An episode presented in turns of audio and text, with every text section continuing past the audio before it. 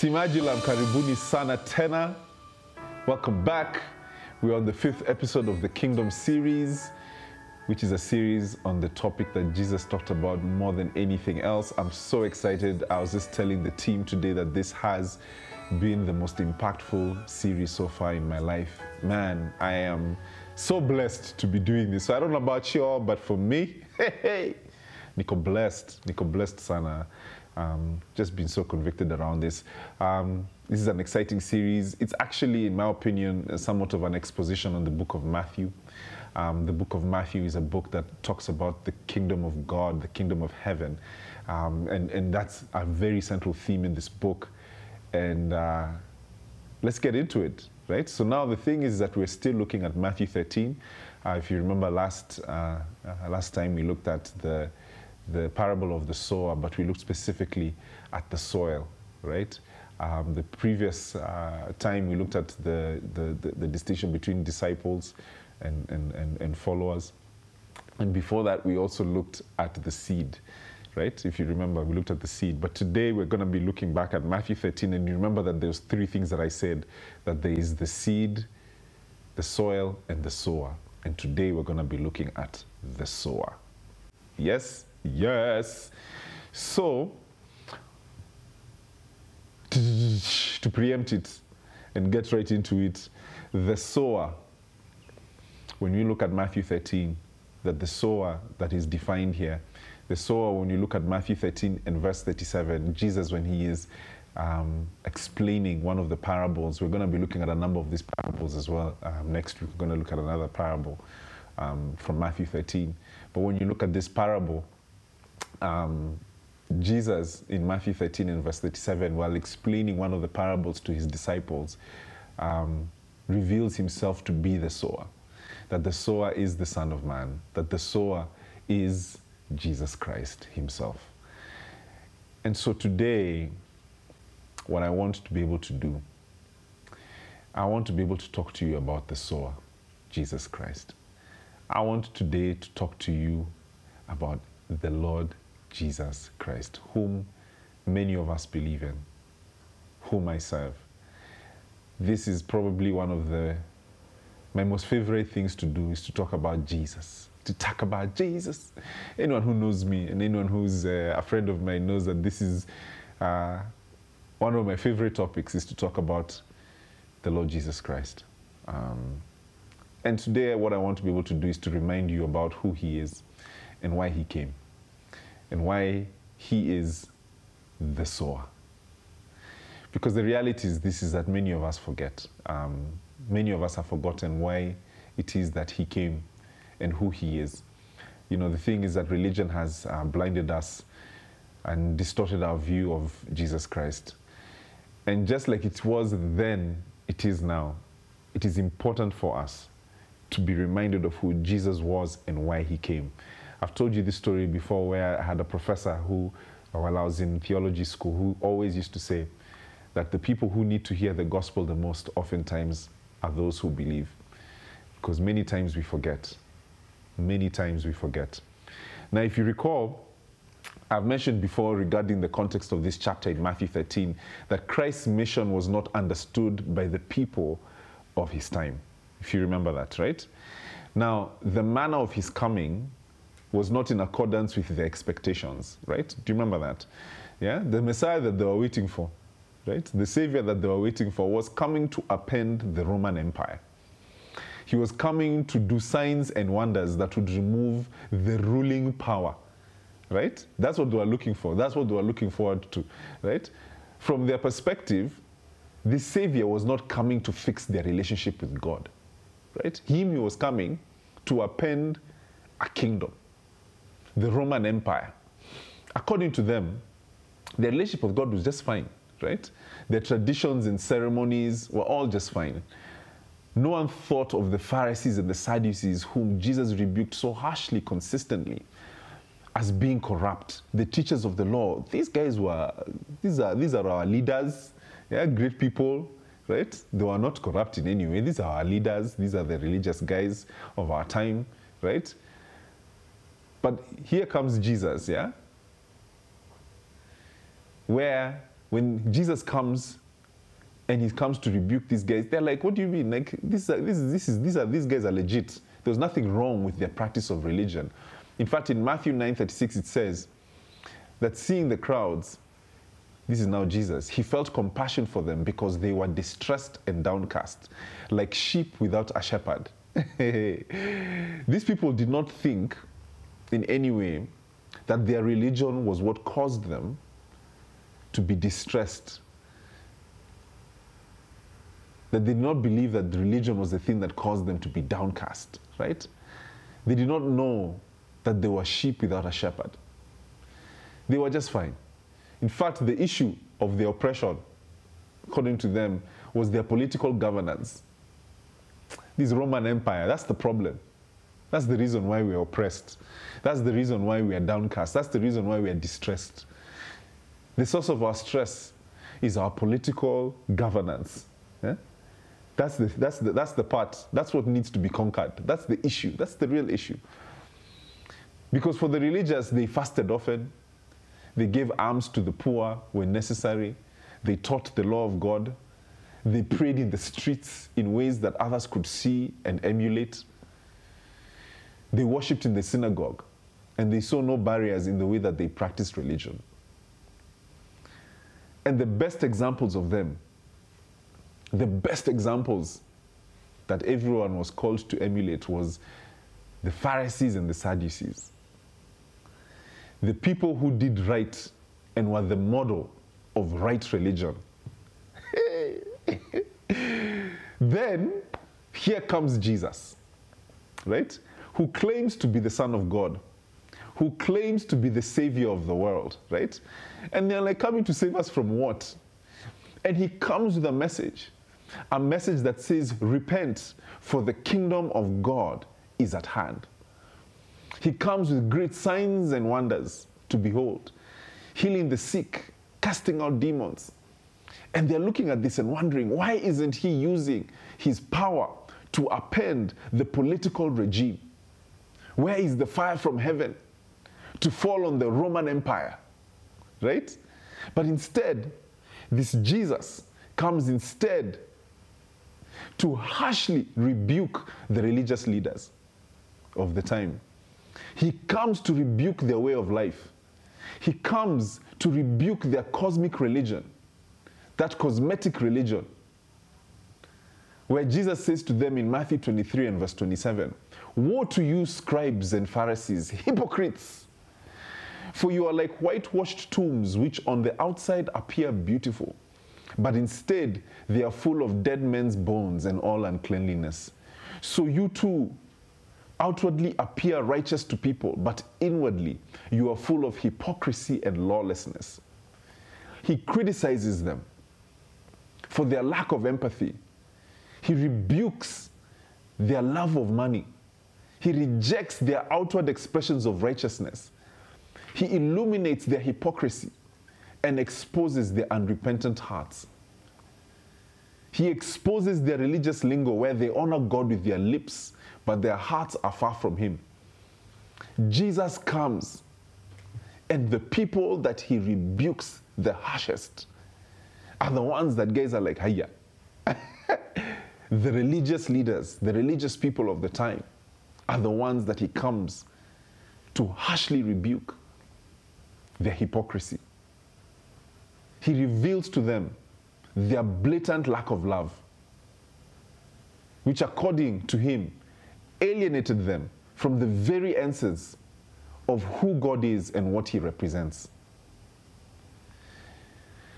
And instead, what Jesus does, to the amazement of these religious people and the people of the day, is that he hangs out instead with sinners and tax collectors, the unrighteous. He spends time with these people, undignified people, fishermen, tax collectors, sinners. And he begins to preach to them the gospel of the kingdom. He rejects the religious leaders of the time and their practices, and instead goes to hang out with the people that the religious people detested the most, the unrighteous, the sinners, the tax collectors.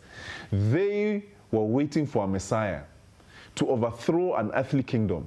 But instead, here is this guy who hangs out and speaks with the unrighteous. Remember, according to them, they were good. That wasn't the thing that was ailing them. That wasn't the thing that was causing them distress. That wasn't the thing that was weighing them down. Nah, man, they were good. But they did not realize that this Jesus had come to implant a new principle in the hearts of men. He came to implant the will of God in the hearts of men, the kingdom of God, where God reigns as king. He was coming to restore the true religion of the world, the religion of his kingdom that is driven by love, the religion of a kingdom that is established by the greatest love that can be expressed. In John fifteen and verse thirteen, it says that greater love has no one than this, that a person will lay down his life for his friends. Jesus' very presence amongst sinners and tax collectors represented God's mission and essence, in that he says, for God so loved the world that he gave, that he sacrificed his only son, so that whosoever believes in him will not perish, but have everlasting life. I want to remind you of who Jesus was and who Jesus is. Jesus hung out with sinners and tax collectors, and that was his mission, to heal the sick, both physically and emotionally, to free those who were bound, both physically and emotionally. This is the Jesus who came. It says in Matthew nine eleven to verse thirteen, and when the Pharisees saw this, they said to his disciples, why is your teacher eating with the tax collectors and sinners? But when Jesus heard this, he said, it is not those who are healthy who need a phys- physician, but those who are sick. Now go and learn what this means. I desire compassion rather than sacrifice. For I did not come to call the righteous, but sinners. This Jesus, the sower, comes both as lamb and shepherd. He is the lamb that is slain on behalf of sinners, and the shepherd that leads these sinners to righteousness. Jesus did not come for the righteous. He came to redeem those that were unrighteous and give them the path to life. When Jesus came, he came as a savior. And through his death and resurrection, he took his place as king of the kingdom that he preached. Every single kingdom is governed by laws, and the law of the kingdom of Jesus Christ is love. He says to his disciples in John thirteen and thirty-five, that by this everyone will know that you are my disciples, if you love one another. And so the righteousness of the written law is fully fulfilled in him and through him. The law is accomplished so that we now who have put our faith in him can live in his law, the law of love. The sower is Jesus Christ, who came to sow this message of hope, this message of peace, this message of reconciliation, this message of restoration, this message of his inexhaustible love for sinners. The thing that I want to remind you is that we have forgotten about Jesus, the Jesus who hung out with sinners and tax collectors and was ridiculed for it. We have forgotten about the Jesus that rebuked religious people but showed compassion to those that were in distress. We forgot about the shepherd that left the ninety-nine to go for the one. We have forgotten about the Christ who says to us that he came to redeem and save that which was lost. We forgot about the Jesus who says that he did not come to call the righteous, but sinners to repentance. Why am I saying all these things, guys? Why am I saying all this? Because I want you to understand what Matthew five and verse three says. That blessed are the poor in spirit, for theirs is the kingdom of heaven. The kingdom of heaven belongs to those who acknowledge that they need God. The kingdom of heaven has never been for those that got this. It has always been for those that acknowledge that they need God. The kingdom of God belongs to those that are struggling to love, to those that are struggling to find joy, to those that are lacking in peace, to those that are struggling to find patience, to those that are battling with kindness, to those who want to be good, to those who are struggling with faithfulness, to those who are violent and want to grow to be gentle, to those who are struggling with self-control. The kingdom of God is for such as these. What Jesus says to you is that I desire to see you free so bad that I died on a cross so that you would never feel like you need to hide anything from me. I died on a cross so that you would find forgiveness and freedom. Come to me and I will transform you. Come to me with your weakness. Come to me with your pain. Come to me with your struggles and I will help you. I will transform you. Come to me and I will give your life meaning and fruitfulness. Come to me and I will give you everlasting progress, everlasting vitality, everlasting meaning, everlasting Zoe. Come to me and I will give you peace. Come to me and I will give you rest. When Jesus gave up his life on the cross, the curtain split open to say that anyone, the curtain of the temple split open to say that anyone, anyone, anyone can come to me. Anyone can come to God. Anyone can come to God. And anyone can come to him for help. And this is the help that he gives. That when we submit ourselves to King Jesus, he promises us his Holy Spirit, who will come into our lives and begin to mold us and shape us and conform us to the image of himself. So if you don't know how to pray, you go to him and ask him, teach me, Lord, how to pray. If you struggle with reading his word, go to him and ask him, Lord, help me to understand and desire your word. If you struggle with unforgiveness, go to him and ask him to help you to get rid of that bitterness in your heart and to forgive. If you struggle with lust, go to him and ask him to help you to overcome the lust. If you struggle with addiction, go to him and ask him to help you to overcome your addiction. If you struggle to love, go to him and he will help you. It is to you that the kingdom of heaven belongs. To you that acknowledge that you need a savior. To you that know that you don't got this. To you that know that you don't have what it takes to be what he wants you to be. And so you submit yourself to him. The kingdom of God belongs to those who know that they need a savior. The message of the gospel has never been for the strong. The message of the gospel has always been for the weak. This is the good news to those who know that they need God. Isn't this good news? That when we turn to him and when we submit our lives to the lordship of Christ, that he then gives us eternal life, eternal freedom, eternal salvation, eternal hope, eternal help. Taste and see that the Lord is good. He is well able to help you overcome because he has accomplished all the righteous requirement of the law and has overcome. And because of this, he says to us that we are then able now to approach his throne of grace and mercy to receive help in our time of need.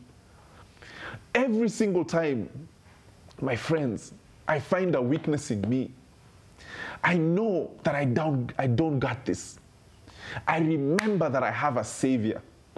When I find a weakness in me, I remember that I have a Savior. I have a God. I have a Savior. I have a Redeemer. I have a Shepherd whom I can go to for help. The gospel of the kingdom has always been for those who need a Savior.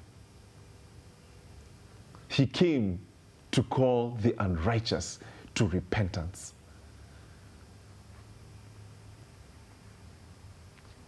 And we must always remember that we have a helper. There's a story in the Old Testament, a very beautiful story that um, really touched my heart. It's a story of a man named Mephibosheth. It's found in Second Samuel and verse nine. Let me just read it real quick for you guys. It says, "Then David said, 'Is there anyone still left of the house of Saul?'" Saul, who was David's enemy, "so that I could show him kindness for Jonathan's sake. Now there was a servant of the house of Saul whose name was Ziba, and they summoned him to David. And the king said to him, 'Are you Ziba?' And he said, 'I am your servant.' Then the king said, 'Is there no one remaining of the house of Saul to whom I could show the kindness of God?' And Ziba said to the king, 'There is still a son of Jonathan who is disabled in both feet.' So the king said to him, 'Where is he?' And Ziba said to the king, 'Behold, he is in the house of Machir, the house of Amiel in Lo-Debar.' Then King David sent messengers who brought him from the house of Machir, the son of Amiel, from Lo-Debar. Mephibosheth, the son of Jonathan, the son of Saul, came to David and fell on his face, on his face and prostrated himself. And David said, 'Mephibosheth.' And he said, 'Here is your servant.' Then David said to him, 'Do not be afraid, for I will assuredly show you kindness, show kindness to you for the sake of your father Jonathan. And I will restore to you all the land of your grandfather Saul, and you yourself shall eat at my table regularly.' And he prostrated himself and said, 'What is your servant, that you should be concerned about a dead dog like me?' Then the king summoned Saul's servant Ziba and said to him, 'Everything that belonged to Saul and to all his house I have given to your master's grandson. You and your sons and your servants shall cultivate the land for him and shall bring him in, in the produce so that your master's grandson will have food to eat. Nevertheless, Mephibosheth, your master's grandson, shall eat at my table regularly.' Now Ziba had fifteen sons and twenty servants. Then Ziba said to the king, 'In accordance with everything that my lord the king commands his servant, so your servant will do.' So Mephibosheth ate at David's table as one of the king's sons. Mephibosheth had a young son whose name was Micah, and who lived in the house of Ziba, where servants to Mephibosheth. So Mephibosheth lived in Jerusalem, because he ate at the king's table regularly, and he was disabled in his two feet." The reason why I was telling you the story of Mephibosheth is this. Mephibosheth was Jonathan's son. Jonathan was David's friend. And David, after he has conquered and has become king, comes and says, "On account of Jonathan, whom in Jonathan's lineage will I show mercy to? Will I show kindness to? On account of Jonathan." And so Mephibosheth, who is lame in both feet, he's a cripple, experiences the kindness of David on account of his father Jonathan.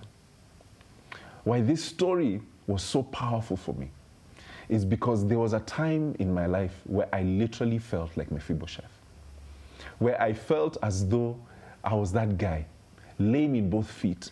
There were things that I was struggling with in my life, and I kept wondering to myself, when will I overcome these things?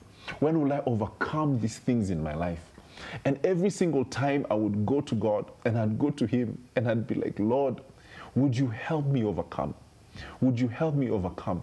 And when I read this story, I realized that this, what David did, is similar to what God has done for us in Christ Jesus.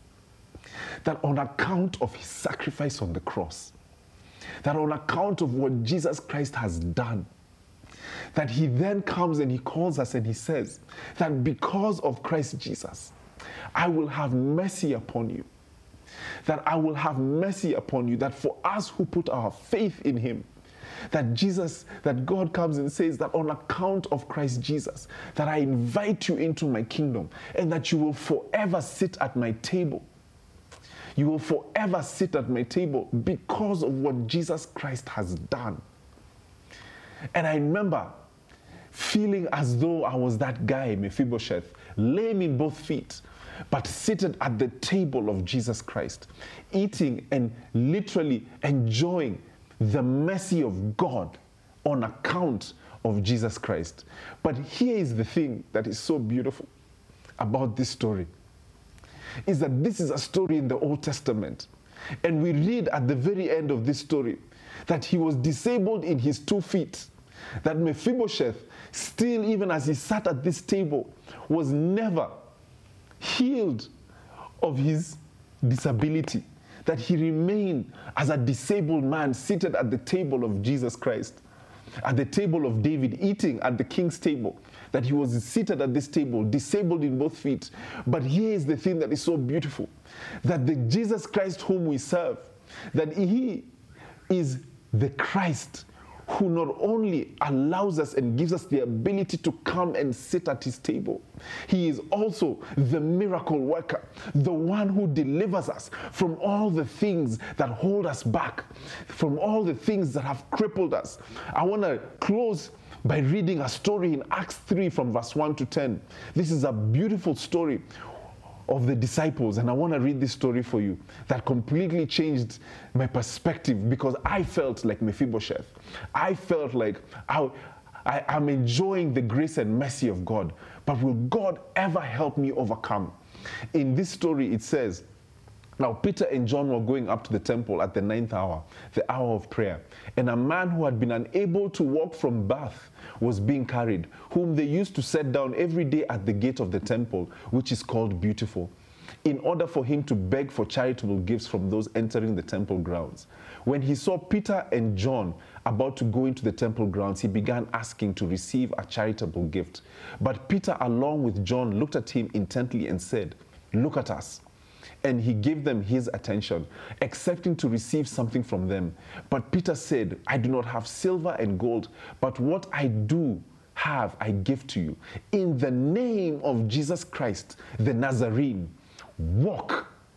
And grasping him by the right hand, he raised him up, and immediately his feet and his ankles were strengthened.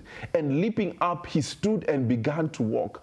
And he entered the temple with them, walking and leaping and praising God. And all the people saw him walking and praising God, and they recognized him as being the very one who used to sit at the beautiful gate of the temple to beg for charitable gifts. And they were filled with wonder and amazement at what had happened to him. When I read this story, and the story of Mephibosheth, who experiences grace and is able to sit at the king's table. But the story of Jesus Christ is this, that you not only are able to sit at the table of grace and mercy, that he is able to help you overcome every single thing that holds you down, every single thing that has crippled you in your life. And the thing that is so amazing to me is that this Jesus, the Jesus of Mephibosheth, did not leave this man crippled. He was not expecting to be healed.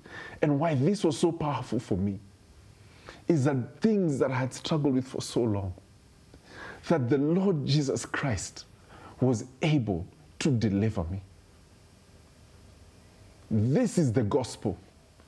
The Jesus whom we serve, the sower, who comes with the message of the kingdom, comes with a message for you to say that the message he has come with is not for the righteous.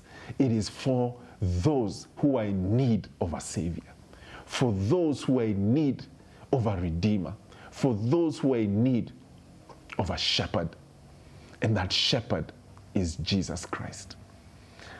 There is no greater honor for me today than to come and to remind you of the sower who is Jesus Christ, the one who does not leave you at the table crippled, who one extends his grace and mercy by dying on a cross for sinners, for you, And not only that, that he does not leave you at the table to enjoy his grace and mercy, but he also, on top of that, gives you his Holy Spirit that you may find the power to overcome every single weakness in your life. Glory be to the name of the Lord Jesus Christ. The King and his kingdom is here to redeem you, to save you, and to give you hope now and forever.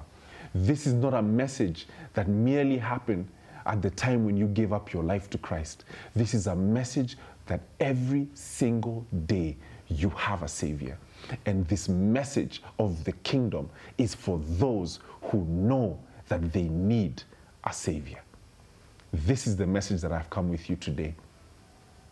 That every single addiction, every insecurity in your life, every single thing that you are struggling with, you, through Christ Jesus, will be able to overcome, because this is who our sower is. This is who he is.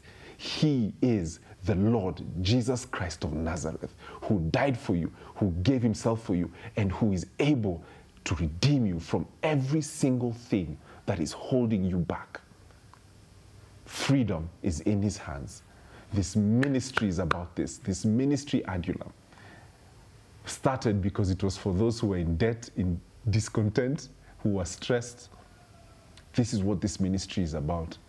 That's why I love this message so much, because it is the message of Jesus Christ, the sower, your Redeemer.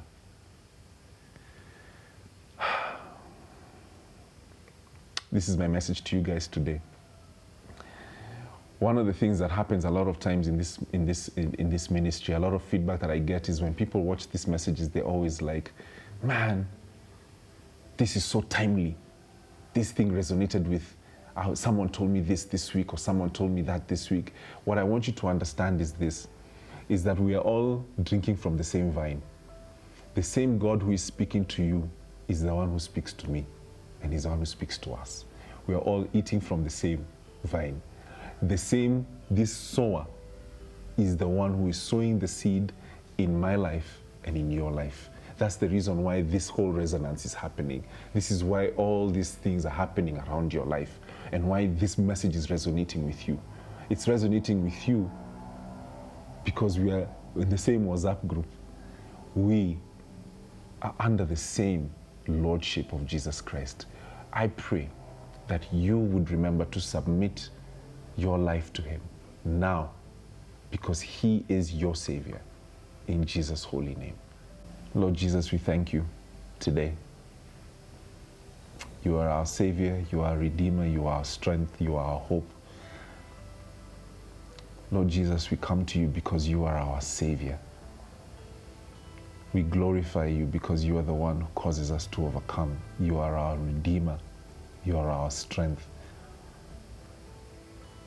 Lord Jesus, I recognize that there are so many of us who are struggling in so many different areas of our lives. And we recognize now more than ever that we don't got this. We don't got this. And so we come to you, our helper, our strength, our Savior, our Redeemer. That you, O King of Heaven, would help us to be able to learn how to love. That you would grant us the ability to be able to find joy, peace, to grow in patience, to grow in kindness, to grow in goodness, to grow in faithfulness, to grow in self-control. You are the God who is able to help us in every area that it is that we are struggling. Lord Jesus, I especially want to pray for those who are in relationships right now that are going through turmoil and difficulty. Lord Jesus, you are the one who comes and says that you are here to help us.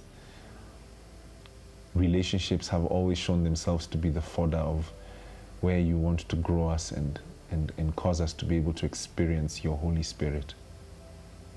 Father, I pray in Jesus' holy name, help us. Help us in our relationships. Help us to love. Help us to find joy. Help us to find peace. Help us to, to, to, to, to practice patience. Help us to be kind. Help us to be good to those whom you've placed around us and, and we're in relationship with. Help us, O King of Heaven, to be faithful.